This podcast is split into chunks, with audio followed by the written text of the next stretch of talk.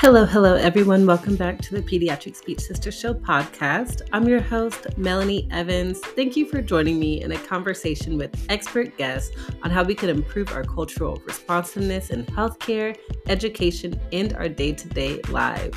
This episode was previously recorded on YouTube Live, so please forgive us for any glitches in audio or audience participation. You can watch the replay on YouTube Live now using the link in the show notes. Let's get into today's episode. To the Pediatric Speech Sister Show on YouTube Live. I'm very excited for our guest today. We have Vilahashini today, and I already know I butchered your very beautiful name. so, okay. okay, thank you so much. So, yes, Vilahashini she is here to teach us about what speech therapy is like in India and also a bit about AAC and what that process is like. So, if you are someone who is an AAC nerd, or if you don't know much about AAC, especially when it comes to cultural responsiveness, you've come to the right live or replay wherever you are watching. I'm going to do a quick introduction and then I will let you take over the floor if there's anything else you'd like to add. She is a pediatric speech language pathologist who's raised in India. After working in India, Vilahashini, for a few years, she worked in Dubai, trying to expand opportunities and grow as a speech language pathologist. She has a special interest in AAC and bringing more awareness about it to people and about its necessity for autistic kids. She is currently working in a multicultural space where she gets to work with people from different cultures and traditions, which she believes adds so much to the experience of being a speech language pathologist. Thank you so much for what you are doing across borders and your voice today and even before is even ringing bells here in the United States. And so I also just want to say thank you so much for staying up late because I understand almost midnight over there in India. Is there anything else that you would like to add to that introduction? I think you summed it up pretty well for me. Thank you so much for having me here. Yeah, I I really I think it's an honor to be here because I've seen all these SLPs who have inspired me a lot and I have taken a lot of notes from them. So to be here and even do a little share a little information that's as an SLP from my side, I feel that's really an honor for me. And I'm really happy to be here and excited to be here. And yeah, you did not butcher my name, so don't worry about it. okay. Thank you. Thank you so much for that, Grace. Sure. Um, well, can you tell us a little bit about your why, why you joined the field? Yeah. So I think that when I started out, I think my why has always been changing. I think we all start off with something and then we head into something else.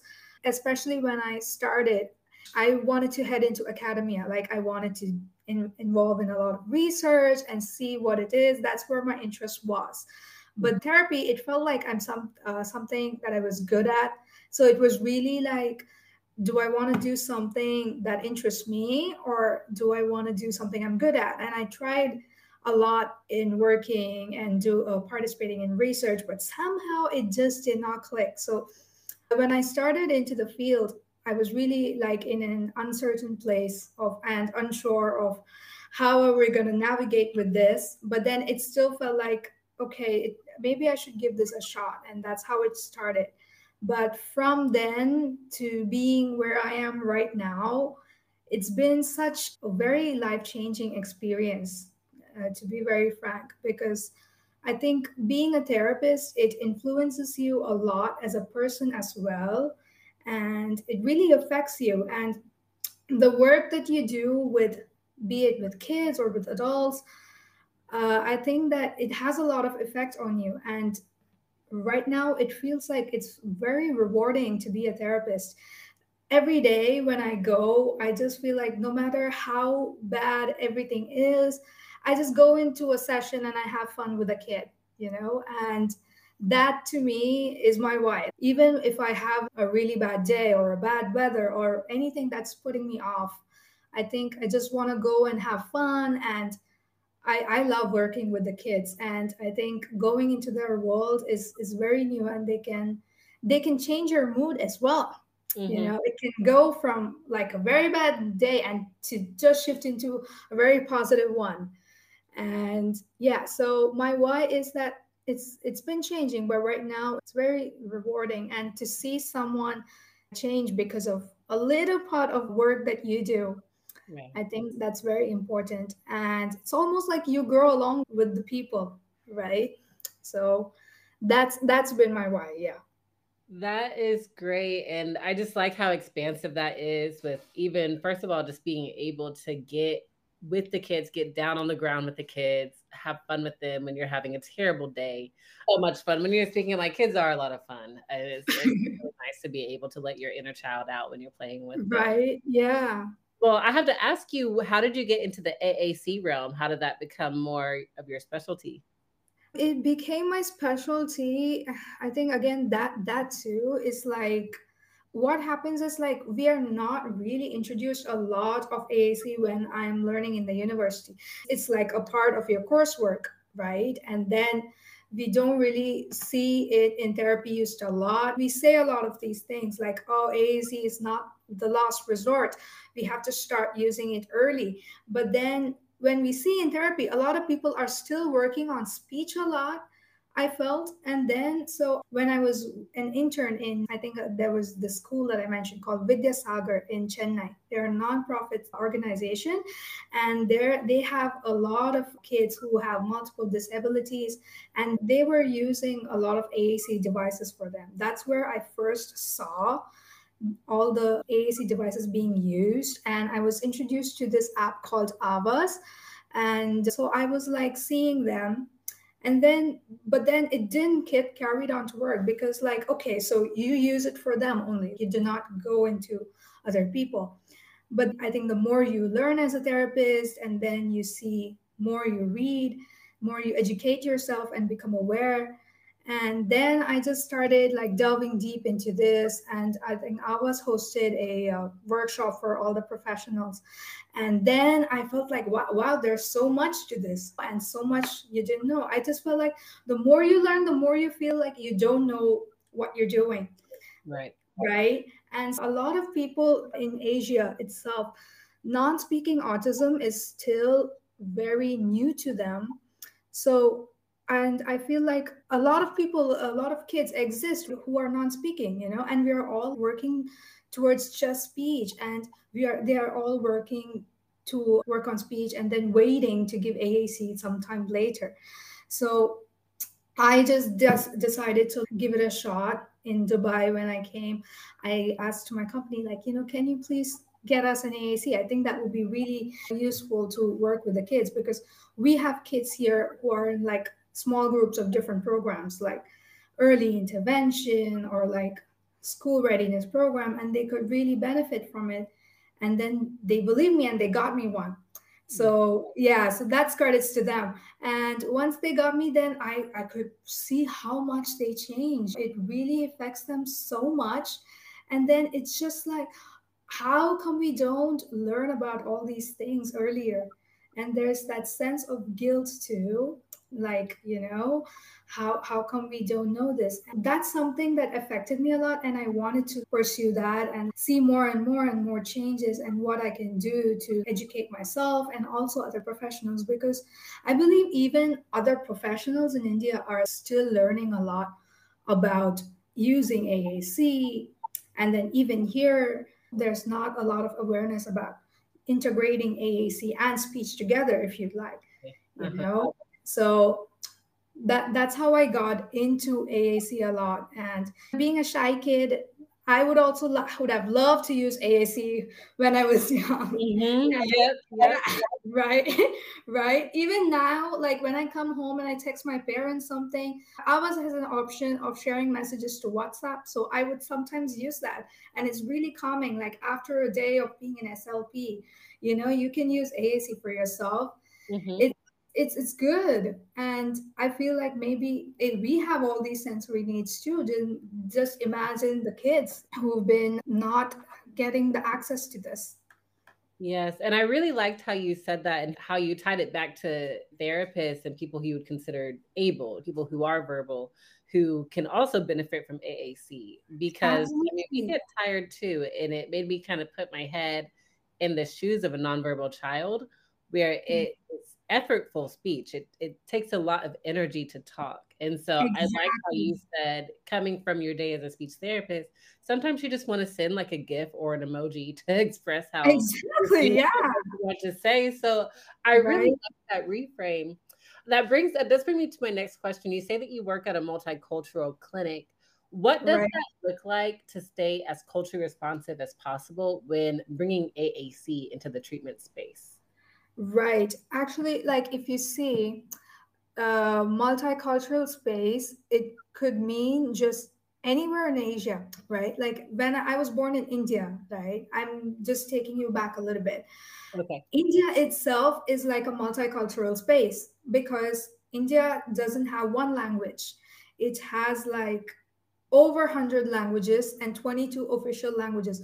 So that if I move from one state to another, then they speak a different language. They have their own culture, they have their own tradition that, you know, so if I have to work somewhere, I have to learn their language because otherwise it would not really be possible for me like to interact with a kid. And also one more thing is India does have a lot of like English language learners too. So what happens is most of the kids that I work with are most of the times bilingual kids or multilingual kids. And English is really integrated into our vocabulary. Even if they don't speak coherent English, they have words that they use commonly all the time. So when I'm working in a multicultural setting, just interacting with clients, it's how I grew up, you know? So it's like we always find a way to accommodate someone we just have to even when we were in university we would have like if a client who comes in they speak hindi. We are not hindi we are tamil. So is there anybody who speaks hindi that could help us you know? And we would take their help. And if somebody else comes in and speaks telugu then we get help from them. So it's almost like always you learn to make accommodations along the way so that it doesn't become a barrier for someone to access therapy and I try to apply the same things where I'm working in Dubai as well, right? Only in Dubai, I'm seeing people from different countries here. So it's a range of countries. I see kids from Philippines, I see kids from Ethiopia, Kenya, and Ireland, UK, and India as well. India, Pakistan, Bangladesh, everywhere. So how do I incorporate all these things? All we have to be respectful and understanding of where they grew up. Like, do they understand uh, their language better? So, should I have to make accommodations for that? And how does their day go? How is it different? Because different cultures have different routines and you have to be accommodative of all of those things and also the grammatical structures also that's one thing in sentence structures is that alphabetic languages have a very different structure than us. We are like alpha syllabic languages right? So if a if a kid is using english he's learning english and speaking let's say an asian language like arabic or even like my language tamil the structures are very different and it could be confusing for the kid. Doesn't mean that they don't know that and if we evaluate them like on an english language basis then maybe we could be making a mistake right mm-hmm. so for example like if i say i'm drinking water we say the structure is subject verb and then object mm-hmm. in tamil if you say it it's like na tani which which is like subject object verb right okay. so right. it's like totally different and they code switch a code makes it all the time. So i think accommodating those kind of things while taking therapy and understanding those things that you know that maybe this is not a syntax problem is also very important. Also while doing assessments as well right? In uh, in india uh, we have lots of languages So we have we do have like language assessments for different languages, but not for everything. So we cannot rely on standardized assessments all the time. Mm-hmm. Right. So at those kind of times, we'll have to rely on parental interviews and also language samples. And I think those kind of things has pushed us to think more and that way to be accommodative of what's going on and understanding different families and how their culture works and how that could impact the child or how they could work with the kid um, in therapy or work with them at home on their language. So i think it's very wide but then i feel like these are few things that we can do. And this goes on to aac as well mm-hmm. right so, like just the other day, I had a new kid that I had met, and he did not say anything to me. Maybe he was not comfortable yet with me because I was very new. I just saw him that day. But as soon as his mom came, he just took his device and he said that my room was small and that he did not like it. You know? Yeah. But then he said it with a mixture of Arabic and English in the AAC. So I would have to know the word to make sense. And mm. if we lose this clue, we might just think he's spe- he's not speaking a word. Maybe he's just typing something. Right. I think these are things that we could be more reflective of as therapists I, I hope I that answered your question. Um, no, it completely did. I mean, my wheels are turning up here in my head. Let's see. Did now, you are, a lot of information. no, no, but this is excellent. You are being uh, celebrated in the chat, by the way. I don't know if you oh. see it.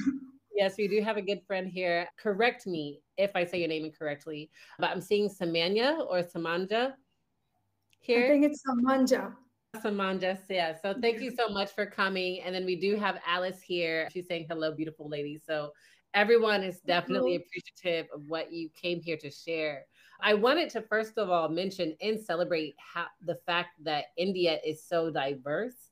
And I am just speaking as someone from the States that it's easy to think that in a country everyone just speaks one language. For example, here in America, it's easy to think, well, it's an English dominant country. So clearly everybody here speaks English, which is obviously not the case, right?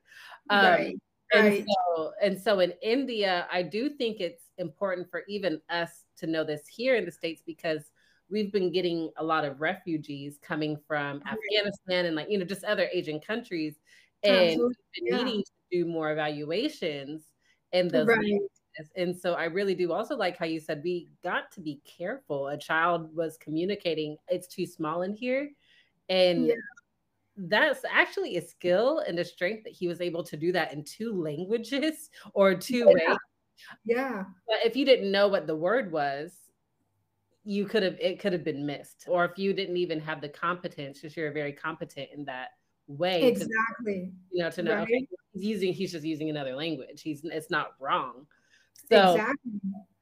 Yes, yes. So thank you so much for sharing that. You mentioned university, and I know that there are some people here in the audience who are really just curious about how the education system works in India um, to get certified to become a speech pathologist. Can you share a little bit about your journey there?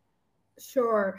So in uh, India, so once you finish uh, high school, right, then you would have to for uh, the batch uh, we have a bachelor's degree uh, but the bachelor's degree offers for a dual course. So it would be a, uh, a major in audiology and speech language pathology right? So that's why i read maslp so we have to do the bachelor's and then you have the master's. But recently i think as soon as i finished like since 2018 for masters alone they have split up the course. They have made it masters in audiology separate from speech pathology. But the bachelor's is still a dual course. And so you have to write an entrance exam after you pass high school to get into one of the universities. And then once you get in, and then you navigate through it. And then after that, the certification process is not too difficult. They'll just have to verify your course degrees are legit. and they will need a consent from the university itself. And once they get that done, then you're um, then you could be registered under the Rehabilitation Council of India. And so it's like three years. The bachelor's is three years of theoretical practice, and while you ha- you will also be assigned like clinical hours as well. Like you'll be seeing participating in clinics as well. And then your last year is your internship, where you get to be an intern and work with clients, and also like go out be an intern in different spaces as well. So it's like a four year coursework, and then after that then you have your postgraduate. And postgraduate yeah it has your dissertation your thesis all of the all of those all fun stuff. fun yeah. things. Yeah. yeah. All the fun stuff. Yeah. Absolutely. Well thank you um for sharing that. I'm just thinking about anyone who could be listening to this even if they are in india and listening to this and becoming sure. inspired I do want to move on and talk a little bit more about what disparities can look like in India. Right. I know right. that there could definitely be disparities. I know that you said that you were even the one who was knowledgeable enough to introduce AAC in that concept into your clinic space. Mm-hmm. So, if you mm-hmm. can educate us a little bit on the disparities in India and what that looks like, and even the perception of special education. Mm-hmm. Sure. So, disparities in India could be very wide. Start off just the access to healthcare, right? That itself has a lot of disparity for like people. There's a huge divide between rural areas and urban areas. So, urban areas are all the major cities. Uh, you will have like Mumbai, Delhi, all those things are all the metro cities. And the rural areas are all like the other areas. And the thing is like the access to healthcare is more available in the urban areas where the less population exists. But then in urban there in the urban areas in the cities there's less people living and they have more access to healthcare. But then in the rural areas they do not really have that much access. So that's where it really gets tricky. And i think that even for therapy services like speech pathology services. There does exist some places from government supported places where you can get access to therapy, but there's a very limited number of therapists uh, overall in India. Like right now, all the registered professionals only amount to like 5,000 or so for the whole of India. India is a country of 1 billion people. Yeah. So you know how many people are not getting anything mm-hmm. right? So it's very, very difficult. So even like just a doctor is like just one for 10,000 people, which is very, very high. Yes. Right? Yeah. So that's how bad the ratio is. So there obviously exists that disparity for that, for the access but also there are other difficulties and disparities that exist too. This rural and urban divide could be like this, but there's also a disparity that exists in caste. Caste is like I'm I'm not sure if you know it, but then if I could explain, so caste Please is explain, yes, I'm yeah. familiar, but I, I would love to hear from you. Yes, right. So caste is something like a social class, like a social status that's assigned to someone in their birth.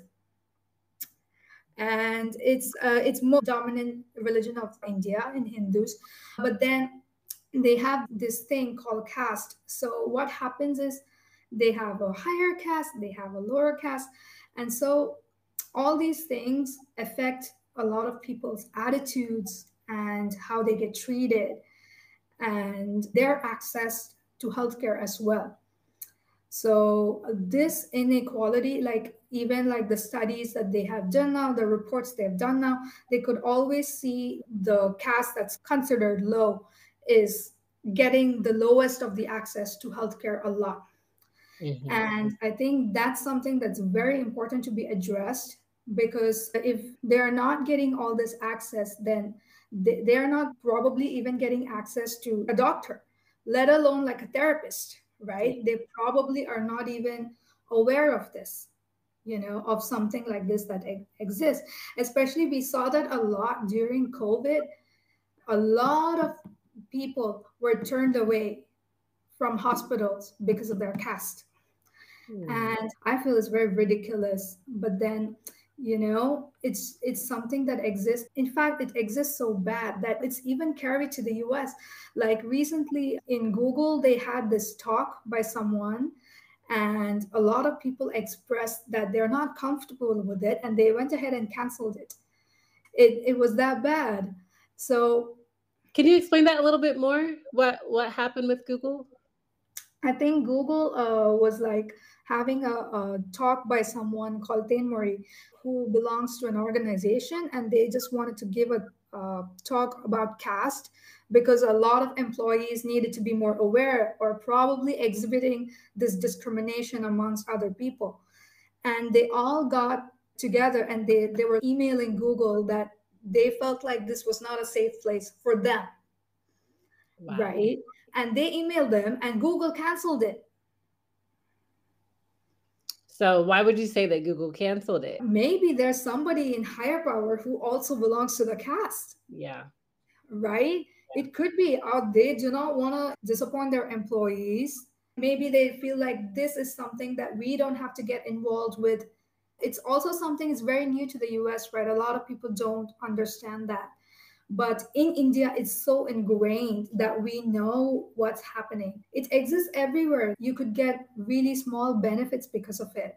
Like if you're in a university, you could get like people people would they won't really say it out to you but it happens very subtly and mm-hmm. you if you look back then you see all these people who people are like working with then you can make a connection mm. so if this happens like at the level of academia then the people who need like basic stuff who don't get access to those things we could imagine how difficult it is for them right so yeah. it's really a very, very nationwide thing that we're trying to battle.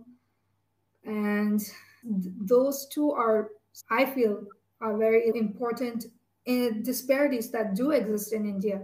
And not a lot of people want to talk about it really that much now. Yes, and I love how you mentioned caste. I had to pull up a book. It's by Isabel Wilkerson, and it's called Caste: The Origins of Our discontents.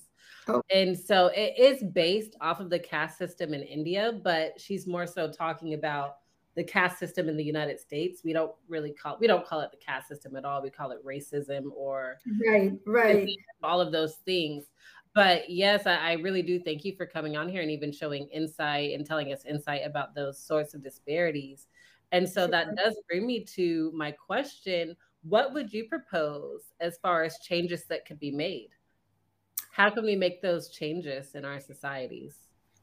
I think as far as caste system goes, I think we should just being aware and acknowledging that these disparities exist, first of all, should come from professionals.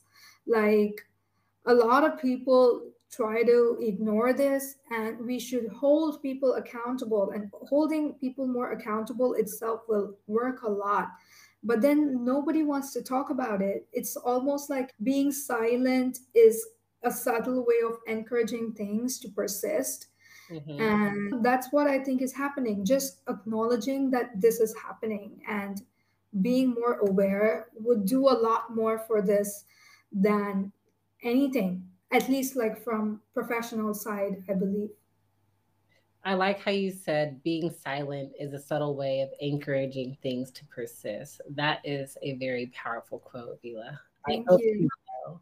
Well that is about time for our conversation of course i can have you here forever and i hope that you'll be willing to come back to the show and educate us more especially just as it pertains to breaking barriers in the healthcare communities do you have any final words that you would like to share? You have some cheerleaders, by the way. The- yeah. Anything that you would like to share to the audience or anyone else who could be coming and watching this? I just have a feeling that there are people in India who might have an interest in speech pathology. Anything right. to share with them? I would just like to really say that I think everybody who comes on here, any professional or you want to be a professional, all your voices are very important and it's being heard everywhere. I want people to know that they're not alone in any of this because I am somewhere in India or like right now I'm in Dubai, right in the Middle East, and I still am aware. So I'm sure everybody's opinions are being held worldwide, and a lot of people are sharing your thoughts and echoing along with you. You know, it might be right now that you think that we're alone, but I don't think so. And I feel people should always keep talking and voice their thoughts.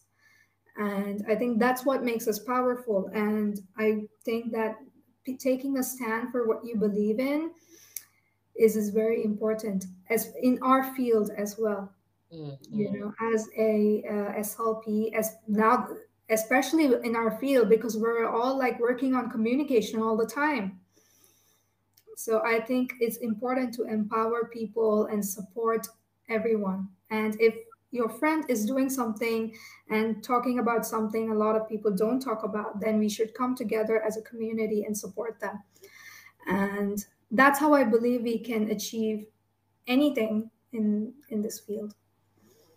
Yeah. Thank you so so much, Vila, for coming on the show. If people want to um, reach out to you after this talk, where can they find you?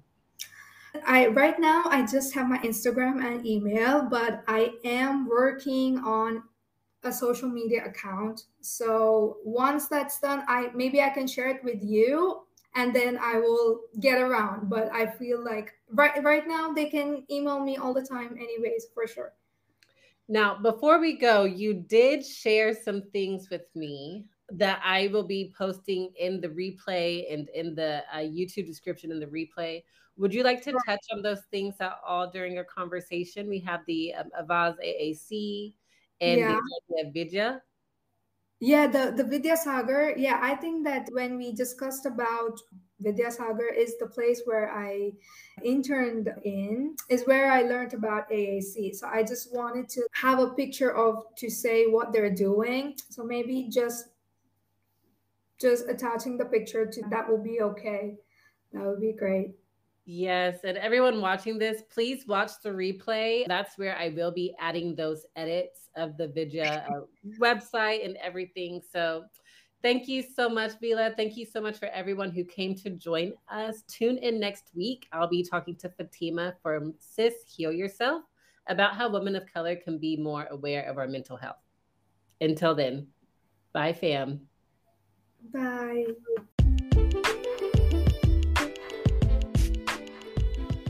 Well, family, that's the episode. What did you think? Wherever you're listening, I'd appreciate if you left a review. Your feedback means a lot to me and helps me find more ways to help you on your journeys.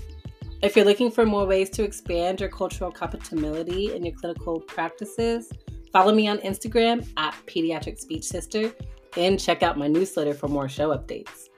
I'll include all these links in the show notes. Until then, I'll see you next week.